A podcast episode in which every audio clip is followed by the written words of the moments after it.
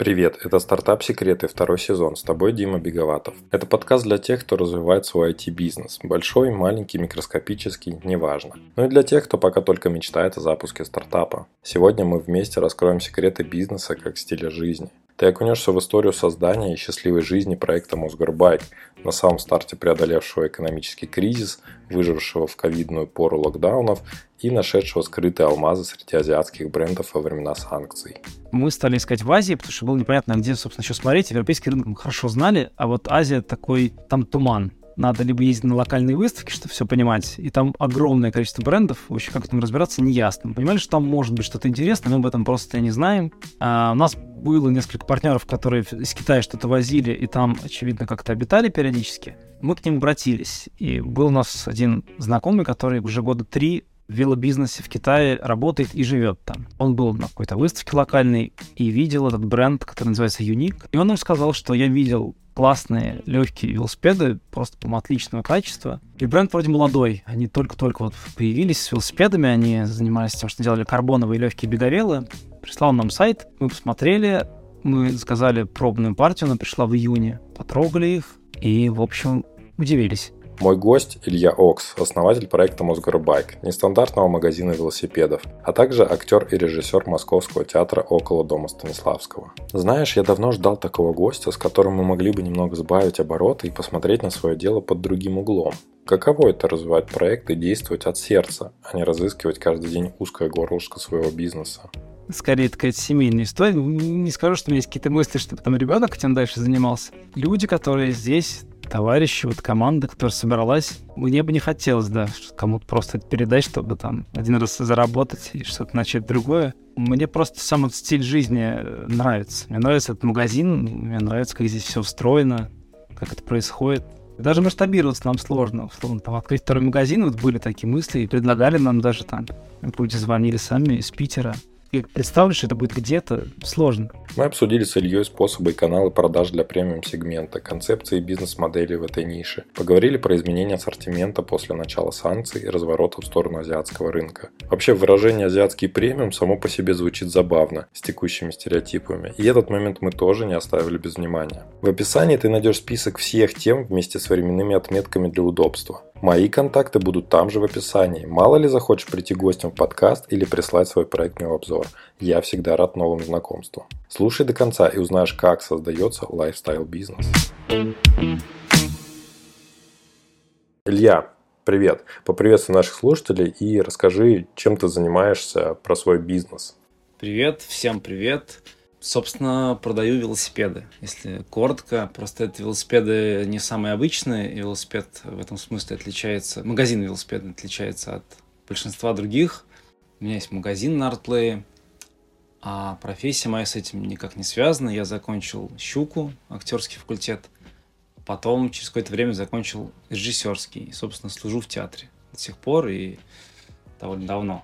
Пришел я к этому... случайно. Меня дали покататься друзья в Москве на велосипеде. Мне очень это все зашло, понравилось. Я купил себе велик в Риге, откуда я родом. Я был летом в Риге. Вот после этого катания с друзьями нашелся велосипед. И стал на нем ездить по Москве.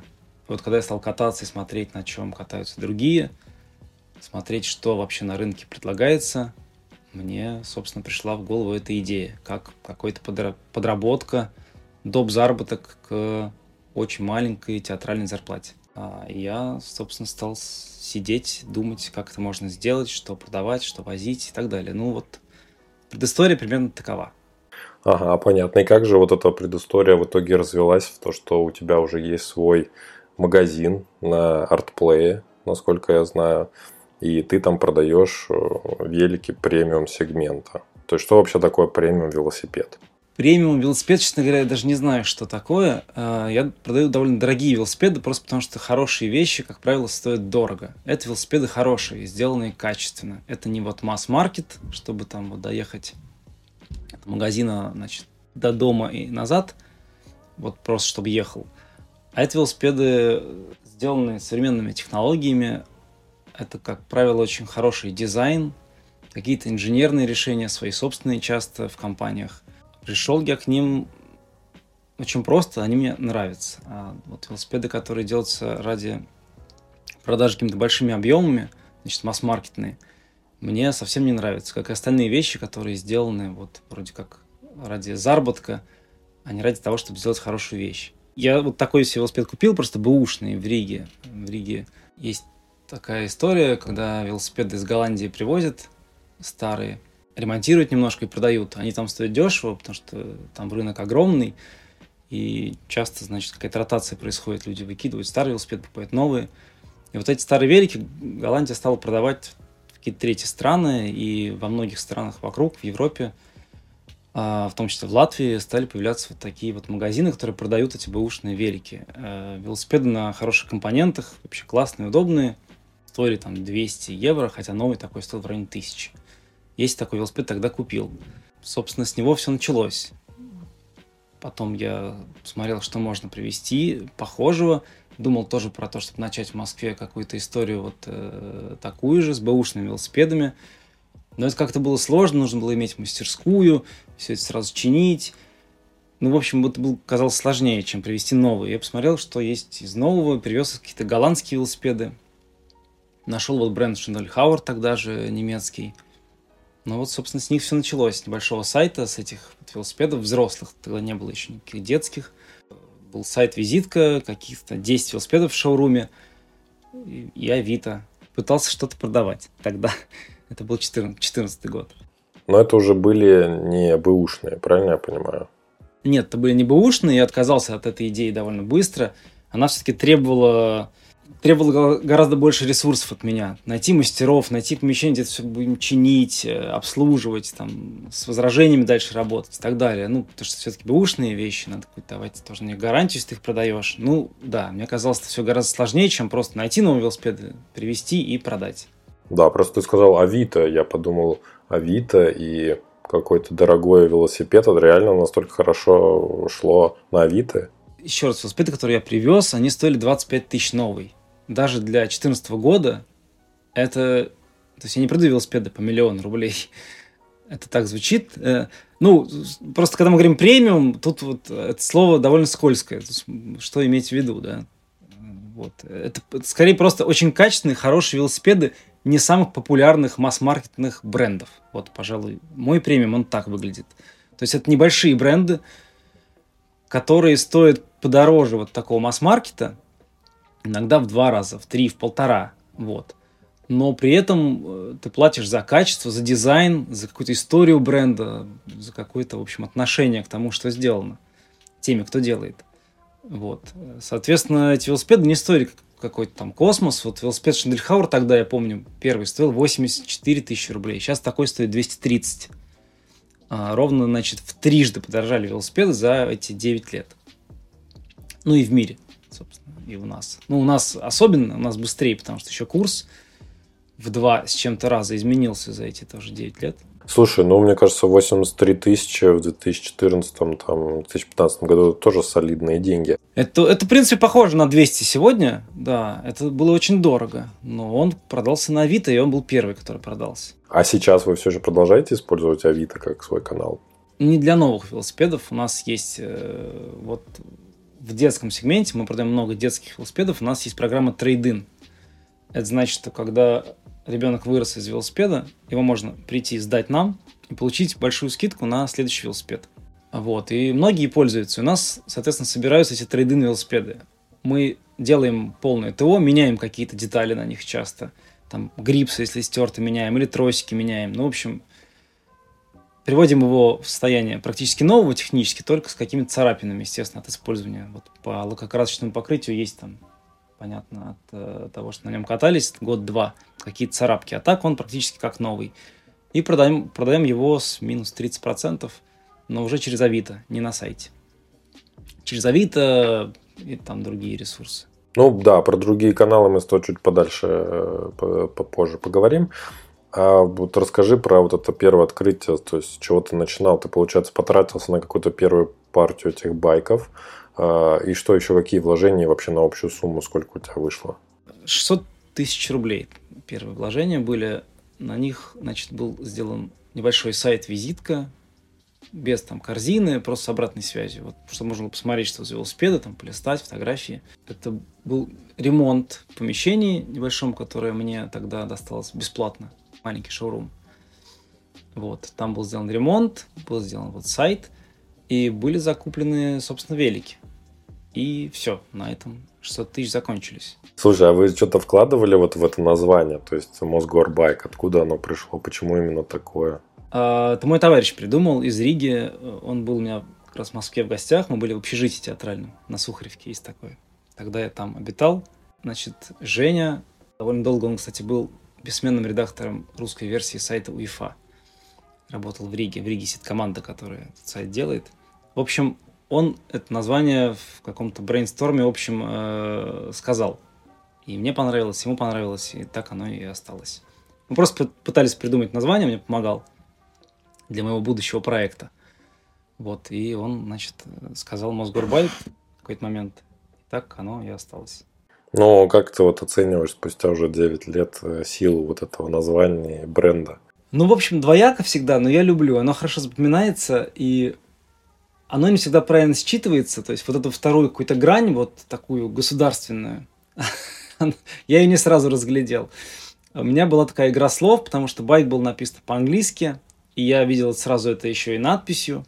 И с этими тегами, которые были придуманы, вот с этими словами «Москва, город, велосипед». Вот «Москва, город, велосипед» меня очень всегда грело, потому что это то, что... Когда-то мне очень понравилось вот в тот вечер, когда меня позвали покататься. Мне именно это сочетание вообще нравится. Москва, город, велосипед. Тут я катаюсь на велосипеде до сих пор.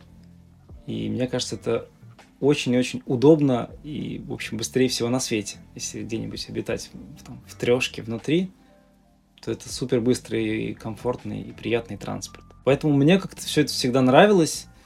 И, в общем, до сих пор, мне кажется, это название неплохое.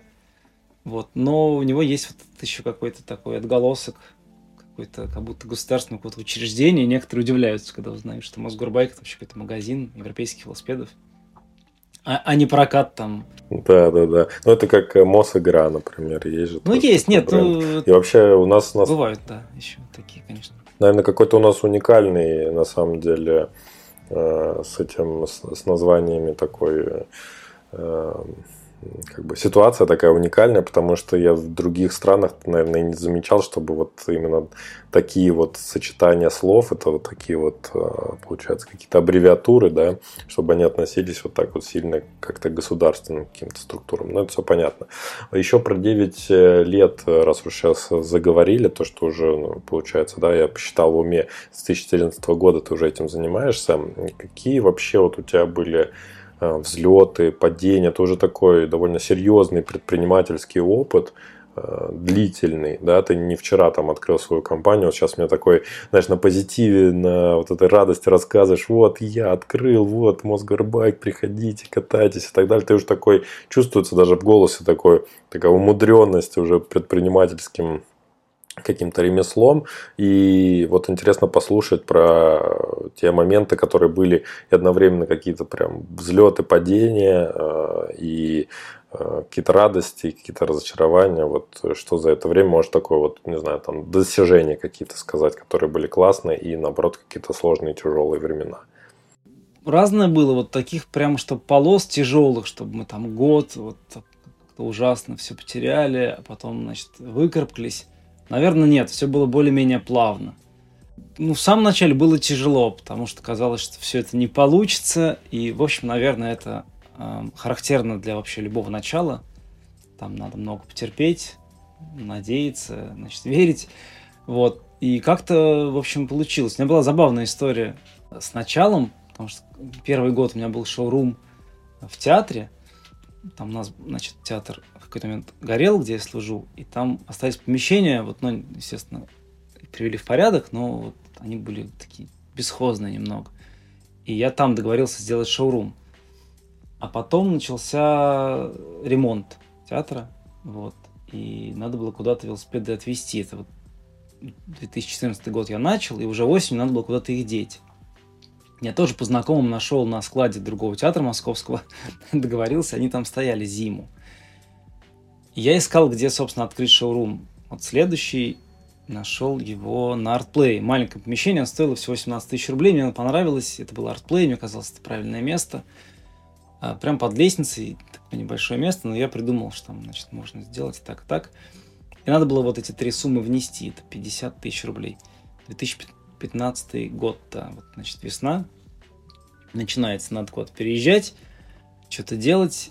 И совсем понятно, что зимой никто не звонил, и летом почти ничего не покупали из того, что я привез этот сайт, и на Авито что-то купили, но немного. И, в общем, все это казалось, что не раскачается, и как-то уже деньги потрачены, и, в общем, такое тяжелое состояние, и надо что-то делать, и этих 50 тысяч нету, и, в общем, и там были настроения какие-то такие, надо все это как-то побыстрее распродать, подешевле, и закрыть, и, в общем, заниматься не этим, чем-нибудь другим.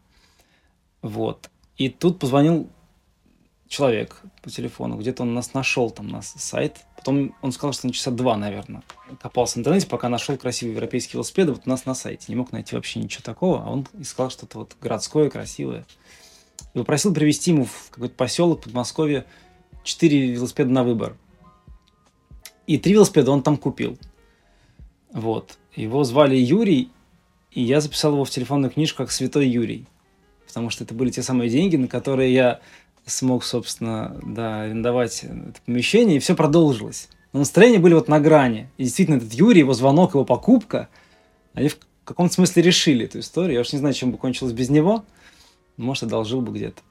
Но денег, естественно, не было никаких своих. Вот такие были настроения в начале, и периодически они тоже возникают в разные времена. Вот тот же ковид, когда начался, казалось, сейчас все вообще закончится, остановится. Он так быстро, значит, с Европы двигался в нашу сторону.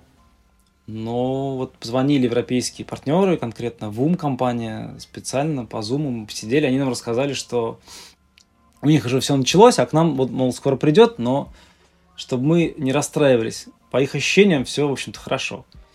Люди заказывают, сидя дома, придумывать какие-то схемы, чтобы забрать велосипеды. Эти локдауны были, они с разными правилами, по-разному. И у нас, и у них. И, в общем, так случилось. Этот ковидный год, 20-й, он был таким самым по оборотам высоким. Вот. Очень много продавалось. Была большая сложность с тем, чтобы найти новые велосипеды на продажу. Из-за локдаунов производства в Азии, соответственно, тормозили с тем, чтобы отдавать товары производителям, заказчикам. Поэтому вот были такие неожиданные какие-то взлеты приятные, когда удалось там за ковидный год рассчитаться с какими-то займами старыми, вот, и выйти уже в какой-то чистый плюс. Хотя это, вот, наверное, первые годы, когда уже так стало поспокойнее, посвободнее себя чувствовать, Мосгорбайк.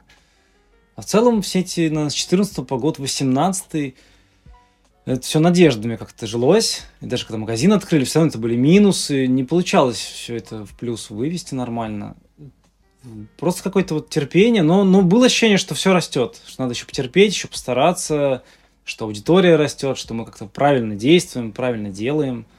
У нас есть, в общем, своя клиентура. И сарафанка работает. И люди как бы ценят, им нравится, что мы возим. Нравится, как мы продаем, что мы делаем. Так. Вот такими пятнами черными, а не полосами, но как-то все время было видно в конце что-то светлое. Ну и так, наверное, до сих пор. Верится, что все это может жить и дальше. Слушай, ну я вот сейчас удивился, то, что ты первым делом про какую-то темную полосу не сказал, про прошлый год и введение санкций, и то, что очевидно, что у тебя европейские бренды продаются, и наверняка уже с ними не так-то все просто с организацией их продажи на территории России. И вот это не оказалось для тебя каким-то таким жестким ударом под дых? Что вы делали в этот момент? Видимо, психика удалила этот эпизод, этот период из жизни. Но, в общем-то, да, может быть, сейчас она действительно похожа на полосу больше. Но пока не черную. Да, ну, товар, велосипед не санкционный товар, в общем-то, можно и возить. Но понятно, что проблемы есть с оплатами. Понятно, что проблемы есть с партнерами, которые не очень хотят или совсем не хотят, значит, сюда что-то отправлять. Но какие-то возможности есть, а какие-то партнеры, в общем-то, готовы. И через какие-то третьи страны или напрямую, если есть возможность платить. Тут что-то очень тяжело, дорого, но двигается. Вот. А что-то мы находим другой стороне света. И это тоже приятные какие-то открытия, вообще неожиданные. Мы нашли бренд. Мы совсем не ожидали найти такой технологичный бренд, который обыгрывает там европейцев. По многим компонентам, показателям это просто было, да, любопытно. И мы пока очень рады, что его нашли. Но, значит, от находки радостно, от продаж пока не очень.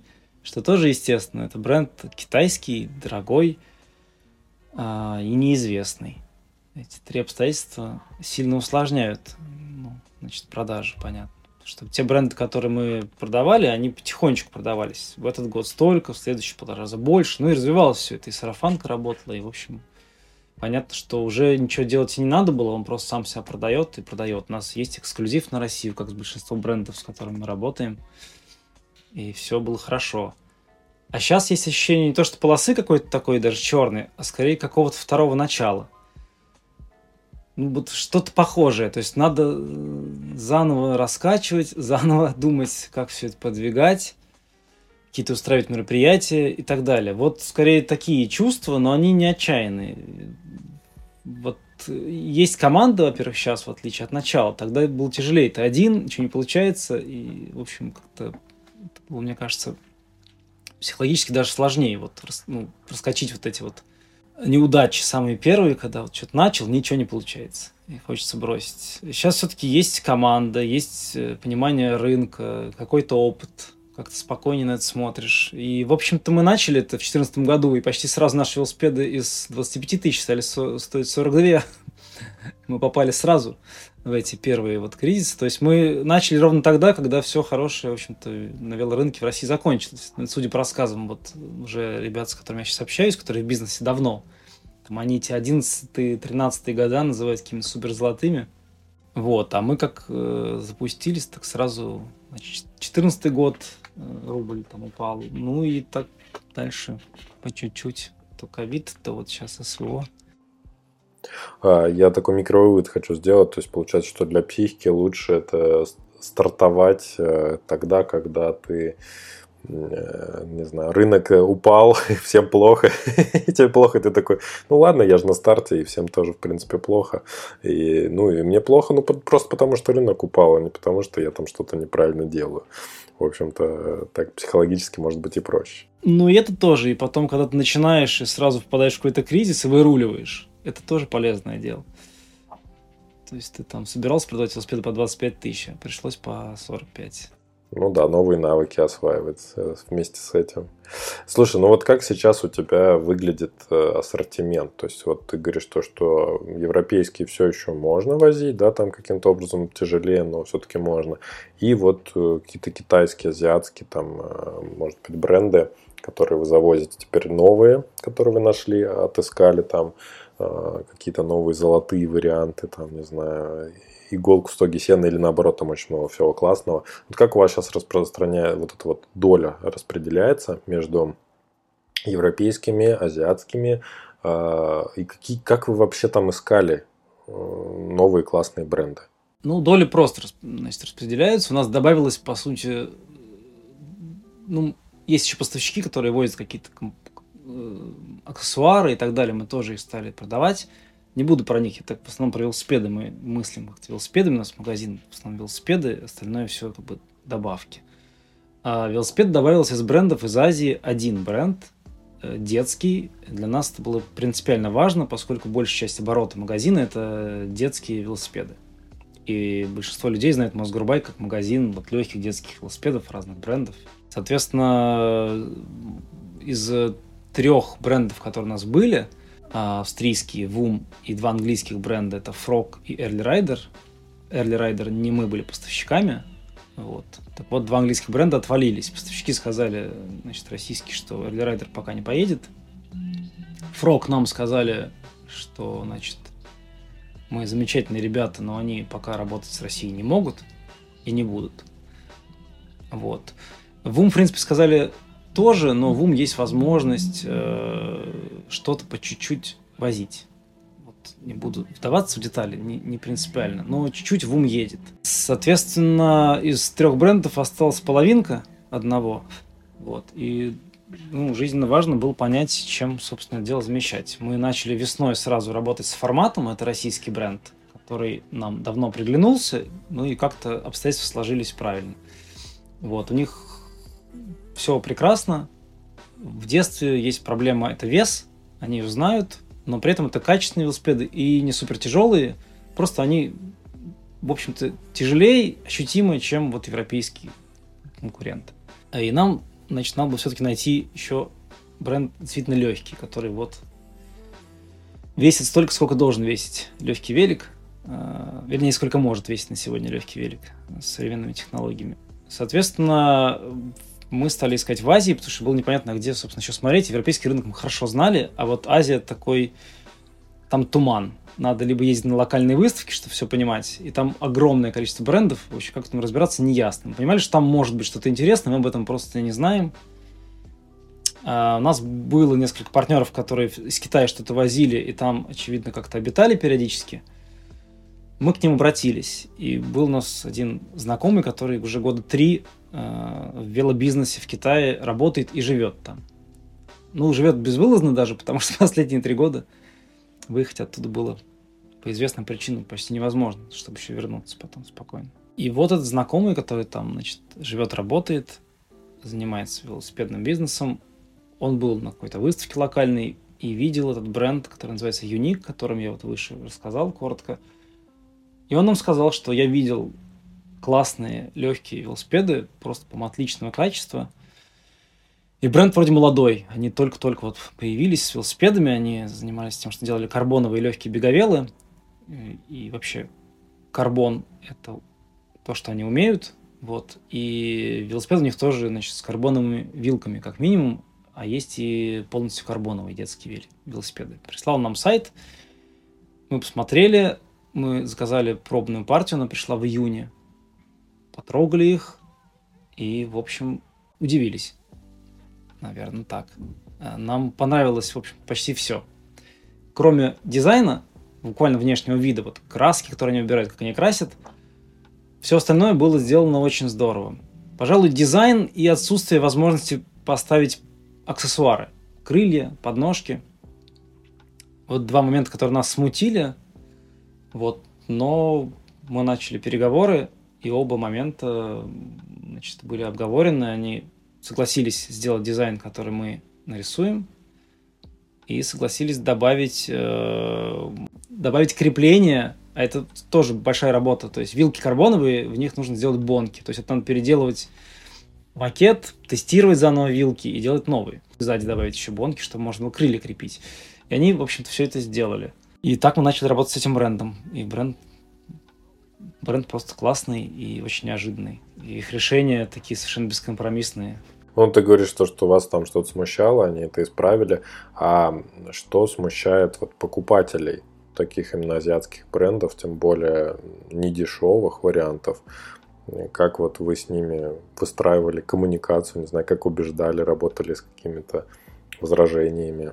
Тут разные. Есть люди, которые звонят, есть люди, которые приходят. Значит, которые приходят, тут все гораздо проще. Можно дать ему в руки или дать его ребенку попробовать.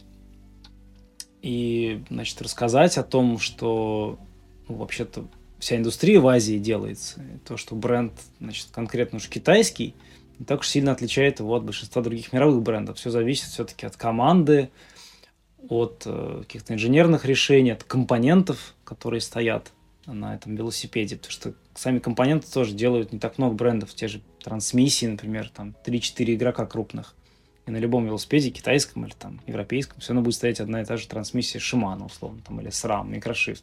Вот эти вещи ты рассказываешь, говоришь про то, что вообще-то вам известны, наверное, другие китайские товары высокого качества, которые давно уже там в России, тот же там какой-нибудь Xiaomi, или китайские автомобили премиальные стали появляться. И, в общем-то, многие люди нормально реагируют, даже изначально. В принципе, ну да, нет, Китай на сегодня это уже не то, что там 10 лет, 15 назад, когда мы знали, что Китай это плохо. Нет, такого нет. Китай разный бывает сегодня, и бывает очень качественный Китай. И многие это знают.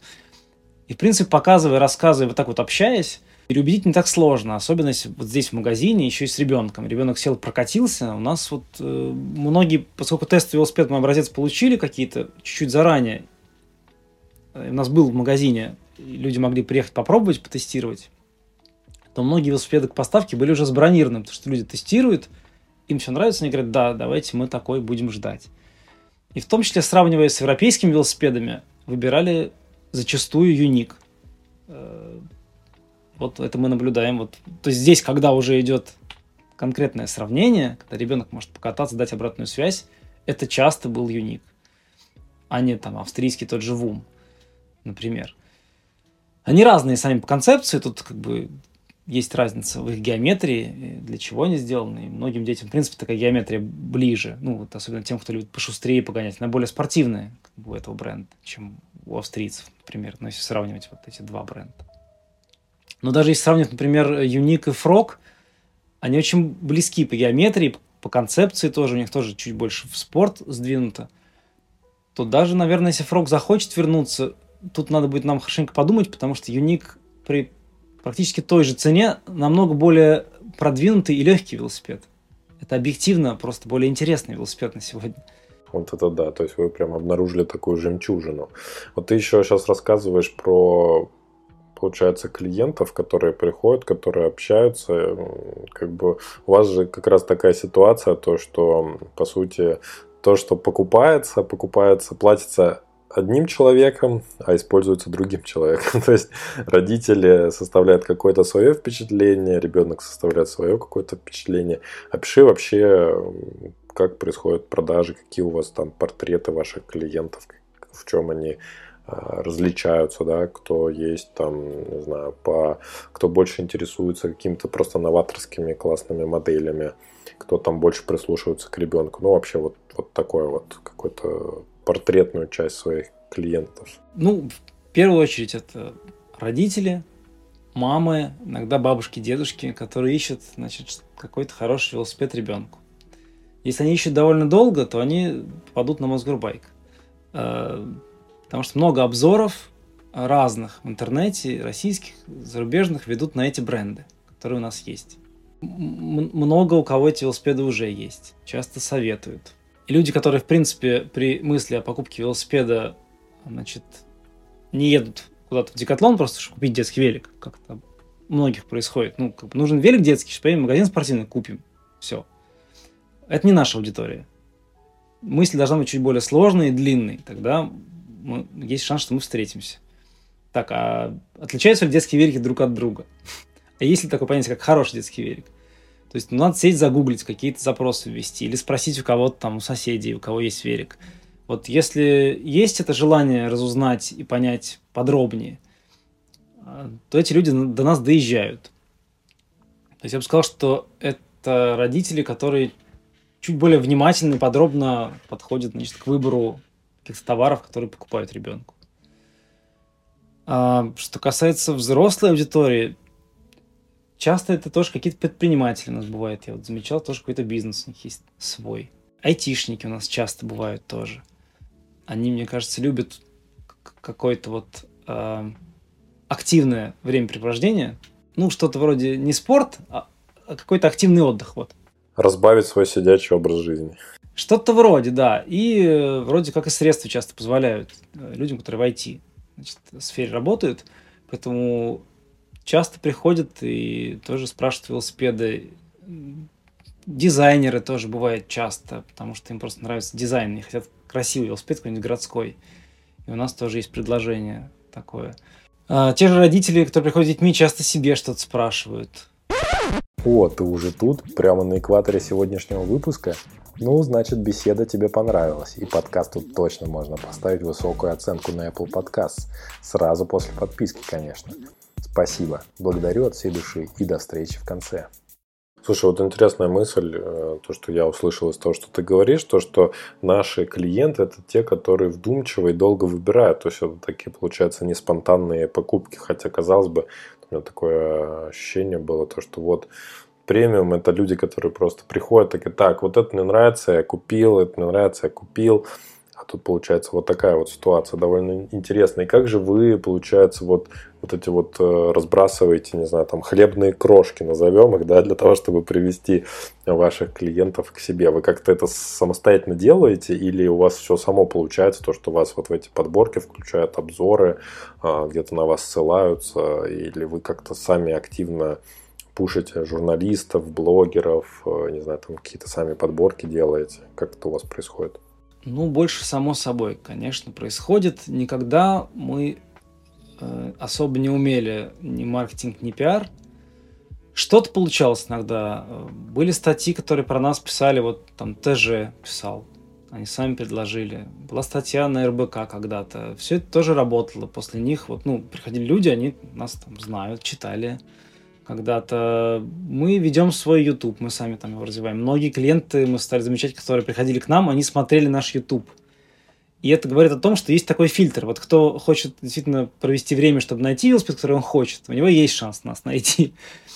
А кто хочет просто, значит, сегодня хочу велосипед, вот. Если он не слышал про Мосгорбайк, очень сложно сюда попасть. Мы вот так вот не всплываем на SEO, какие деньги не тратятся, да почти никакие. То есть нас там даже по целевым запросам найти сложно, потому что большие игроки, они почти все запросы, даже наши, забирают.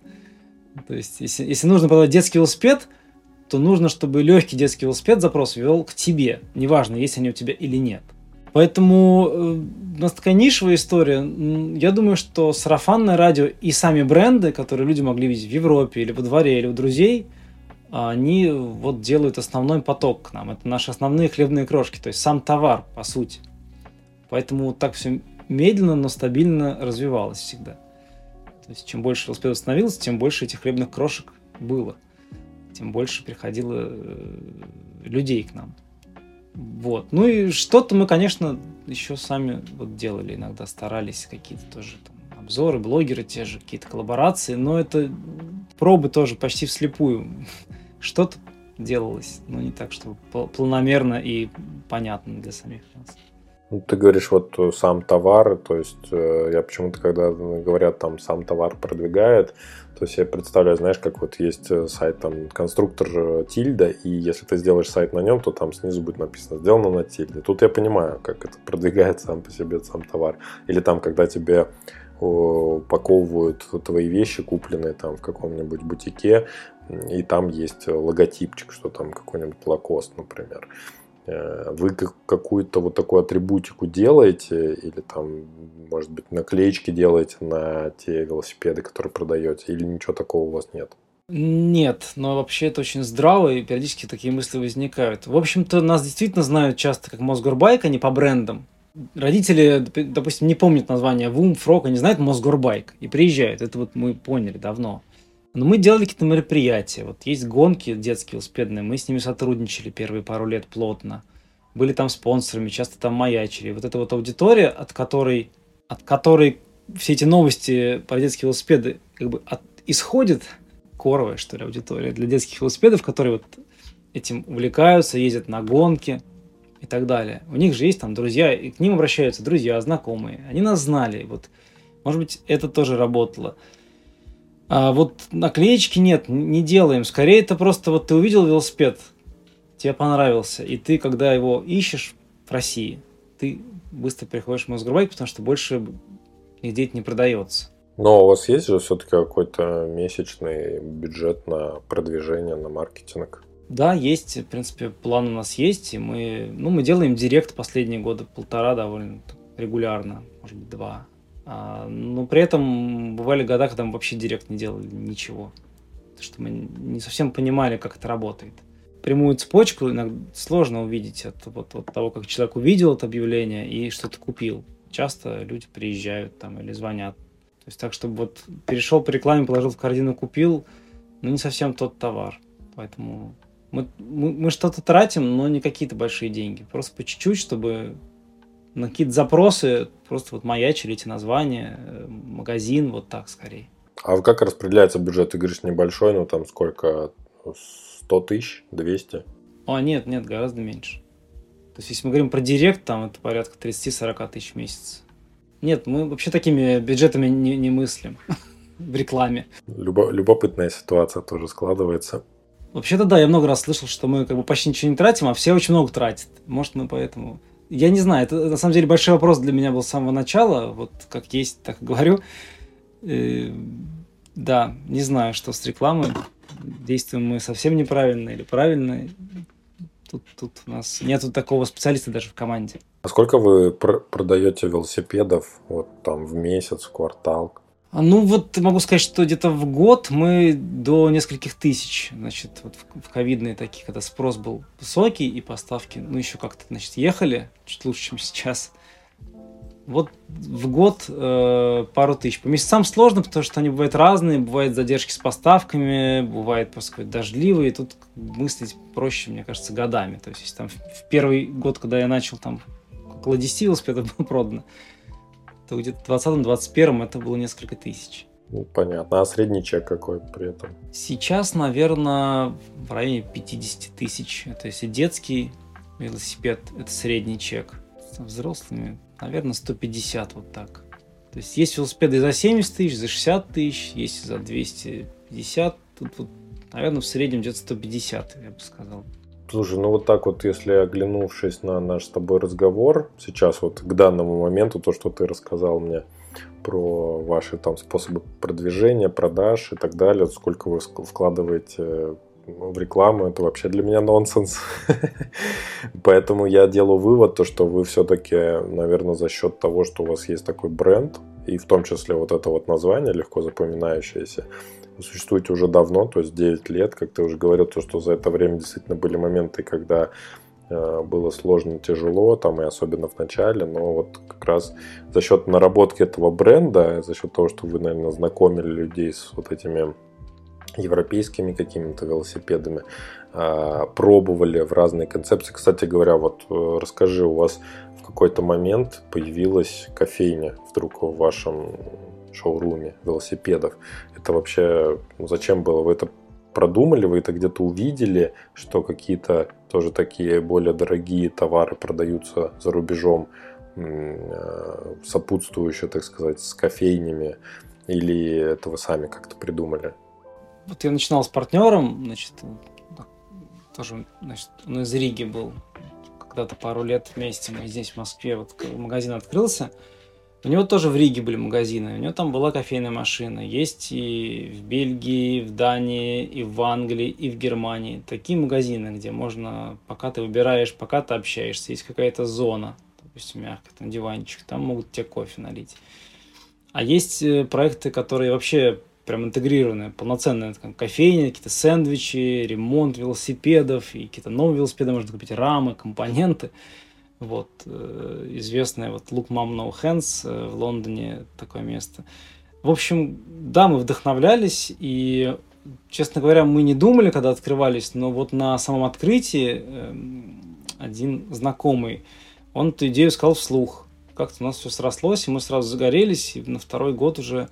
В 2017 году мы открыли кофейню на Artplay, нам казалось, что вот тоже аудитория Artplay будет ходить. Сначала это было там какое-то количество посадочных мест. Потом как-то стало понятно, что люди не очень в велосипедном магазине кофе пить, они лучше там сядут в какую-нибудь кофейню уютную, у нас так не очень получилось все это зонировать. Но вот это кофе, оно никуда не девалось никогда, вот просто столики ушли. Осталась там одна зона у нас мягкая, вот с диванами, там можно сесть, и люди, которые ждут там, пока им соберут велик, они выбрали, они говорят, да, соберите, пожалуйста, там мастера собирают. Они могут сидеть либо на улице, погода хорошая, там у нас тоже есть скамейки, такой садик свой, вот, могут на диване сидеть, могут заказать там капучино, эспрессо, ну, в общем, любой напиток. Причем мы покупаем зерно вот у кооператива «Черного», это такие известные обжарщики в Москве, и они нас учили варить, проводили курсы. То есть мы так очень внимательно относимся к качеству того, что варим. И это просто делает место более уютным, атмосферным, приятным. Вот. И тут одни, по-моему, плюсы. Потому что это сейчас совсем не прибыльная история, но... Ты где-то еще встречал что-то подобное? В России? Да. Думаю, да. Я так не могу назвать сейчас, но вот вело не уверен... А вообще, да, бывает, конечно, где-то какой-то там, не знаю, какой-нибудь салон, что-нибудь продают, и там у них есть какая-то кофемашина, они могут предложить кофе попить там. Я думаю, что это идея совершенно не новая, не редкая. В каких-то местах, где с людьми надо пообщаться, с клиентами, какое-то время провести, поставить кофе, варить, угощать там или продавать, неважно. Совершенно нормальная затея, да, я думаю, что встречал. А на Западе гораздо больше. Ну, кстати говоря, по поводу салонов, я почему-то сейчас подумал про салоны автомобилей, знаешь, ну, таких, которые тоже не масс-маркет, там, я думаю, тоже за клиентом очень хорошо ухаживают и стараются так, чтобы ему было максимально комфортно там находиться уже с первых моментов, с первых шагов, как только он переступил порог, уже сразу, чтобы он себя почувствовал в каком-то особенном месте. Есть ли у вас еще какие-то такие штуки, которые вы для атмосферы делаете? Может быть, не обязательно только в пространстве вашего шоурума, но, возможно, даже в интернете, как-то в социальных сетях. Вот как вы создаете такую вот атмосферу заботы там, и интереса к своим клиентам? Сложно ответить. Я знаю, что она здесь есть. Многие это отмечают. Не знаю, вот у меня здесь часто жена с ребенком, значит, тоже проводит время в магазине. Часто коллеги приходят с детьми. И для нас совершенно нормально. Они там играются. У нас есть такой детский уголок, там такой домик мы построили. Могут тут бегать, играть. У нас есть площадка перед магазином большая, тестовая. Там все велики на улице стоят. В хорошую погоду детские. Можно приходить просто кататься. И иногда дворовые дети через улицу приходят, там просят покататься какое-то время. А непринужденная такая атмосфера, она, в общем-то, во всем проявляется. И люди, которые подобрались в команде, они все это чувствуют, им это тоже близко. И поэтому тут никакого протокола и заучивания, что нужно делать, когда заходят люди, нету. Как-то происходит все естественным образом. Получается довольно уютно, по-домашнему. Мы никому никогда ничего особо не продаем. Просто больше рассказываем про бренды. Обычно с горящими глазами нам все это нравится. У нас дети катаются на этих велосипедах. Мы сами на взрослых катаемся этих брендов. Мы понимаем, что это. Нам это все как бы нравится. И это, наверное, люди чувствуют. И получается такие доверительные какие-то разговоры, скорее, чем какие-то продажи. Не знаю, читаю отзывы, они, как правило, очень хорошие у нас, и приятно люди оставляют там на Яндексе, на Гугле, у нас какие-то стабильные пятерки, и многие отмечают и атмосферу, и то, что там доброжелательность какая-то такая вот, не часто, может быть, встретишь, вот, и я думаю, что это тоже людям нравится, они возвращаются, они советуют, и как-то все это таким образом работает. Ну, скажи, может быть, у вас есть в команде человек, там, который отвечает за, например, социальные сети, вот, чтобы он мог такого интересного рассказать или посоветовать о том, как подавать такой бизнес через интернет, через социальные сети? У нас есть человек, который, да, занимается соцсетями, вот, пишет, значит, тексты, посты делает и так далее, вот, в сторис выкладывает. Вот у нас часто есть внутри команды такие разговоры, что мы хотим больше каких-то сторис про нас, и мы знаем от аудитории, что тоже они с удовольствием смотрят что-то такое простое. Вот взяли, достали телефон, поснимали просто там, с ним что-нибудь обсуждаем, или кто-то смеется, и что, ну вот такие истории, которые честные, внутренние просто. И у нас такого немного выходит, не просто дается снимать такое пока. Ну, наверное, если что-то советовать таким проектам, мне кажется, больше какой-то такой внутренней жизни, и было бы полезно и приятно аудитории смотреть, которая здесь бывала, знает этих, может, людей. Ну и вообще, мне кажется, это интересно, когда что-то такое снимают, вот не заготовленное, вычищенное, а что-то такое вот живое, настоящее. Угу, случайно такое. Вот ты, кстати говоря, еще ты сам-то стоишь за прилавком периодически, нет? Нет у тебя такой практики, что ты что-то сам продаешь, рассказываешь клиентам? Да на самом деле еще как есть. Есть. Просто это зависит от периода тоже. У нас вот когда активный сезон, я здесь много, но вообще почти каждый день в магазине. И когда людей приходит много, я тоже во всем полноценно участвую, я отзваниваю по заказам часто. Не прямые прям мои обязанности, но просто бывает, что много всего, и я подключаюсь. Ну, сейчас ты вот описал, для меня такая картинка действительно уже в голове сформировалась, наверное, вот ты в этом и секрет того, чтобы сформировать такую картинку, некого такого домашнего какого-то уюта и такого семейного подхода в общении, в том числе с клиентами, между собой, там, в команде. Ты вообще как относишься к этому бизнесу? Именно как к чему-то такому семейному, к чему ты будешь продолжать заниматься вместе со своей там женой, чтобы еще ребенок там тоже, может быть, потом принимал участие? Или все-таки в какой-то перспективе ты видишь продажу этого проекта? Нет, мне бы не хотелось его продавать. Скорее, такая семейная история. Не скажу, что у меня есть какие-то мысли, чтобы там ребенок этим дальше занимался. Но вот люди, которые здесь, товарищи, вот команда, которая собралась, мне бы не хотелось, да, кому-то просто это передать, чтобы там один раз заработать и что-то начать другое. Мне просто сам этот стиль жизни нравится. Мне нравится этот магазин, мне нравится, как здесь все устроено, как это происходит. Я тебя понял. Мне кажется, ты уже второй у меня вот в подкасте человек, который такой вот к термину лайфстайл-бизнес подходит. То есть ему просто вот нравится тот стиль жизни, который заключен в этом бизнесе, с кем ты общаешься, с какими людьми, как ты общаешься, какая у тебя команда, вообще что ты продаешь, какой продукт. И, в общем, все вот это вот оно тебя вдохновляет, и ты находишься в гармонии, и тебе уже как бы нет смысла менять это на что-то другое. Это очень даже здорово, когда ты находишь себя, свое отражение в этом деле, в этом бизнесе. Ну, да, это такая история. Даже масштабироваться нам сложно. Условно, там, открыть второй магазин, вот были такие мысли, и предлагали нам даже там, люди звонили сами из Питера, например. И я представлю, что это будет где-то сложно. То есть в моем случае сложно масштабируется. Да. Я вот у всех своих гостей спрашиваю обязательно, так как это и слушателям очень важно, это какой, может быть, фильм, книга, статья, человек, не знаю, мероприятие за последнее время тебя сильно вдохновили и порадовали, а, возможно, заставили о чем-то задуматься? Я книгу назову одну, я читаю периодически, ну, то есть я стараюсь читать разное, вот. Я прочитал не так давно роман Пелевина «Жизнь насекомых», не читал его раньше. А вот меня он вдохновил. В основном на постановку, на которой времени не очень много. Вообще это отличный роман. Да, давай подытожим сегодняшнюю нашу тему. И дай три, например, совета тем, кто хочет вот развивать свой бизнес. Не обязательно, чтобы это был какой-то бизнес там, в виде магазина, премиальных каких-то товаров или связанных с велосипедами, а вообще в принципе. Надо, наверное, заранее быть готовым, что придется где-то потерпеть, потому что вряд ли все будет получаться так, как нарисовано на плане, скорее даже наоборот. А второй совет, наверное, то, чем занимаешься, или там, то, что продаешь, или услуги, это должно как-то греть, вдохновлять самого себя. Ну, наверное, зависит от человека, но в моем случае по-другому было бы, наверное, невозможно. Третий совет, наверное, нужно команду найти правильную.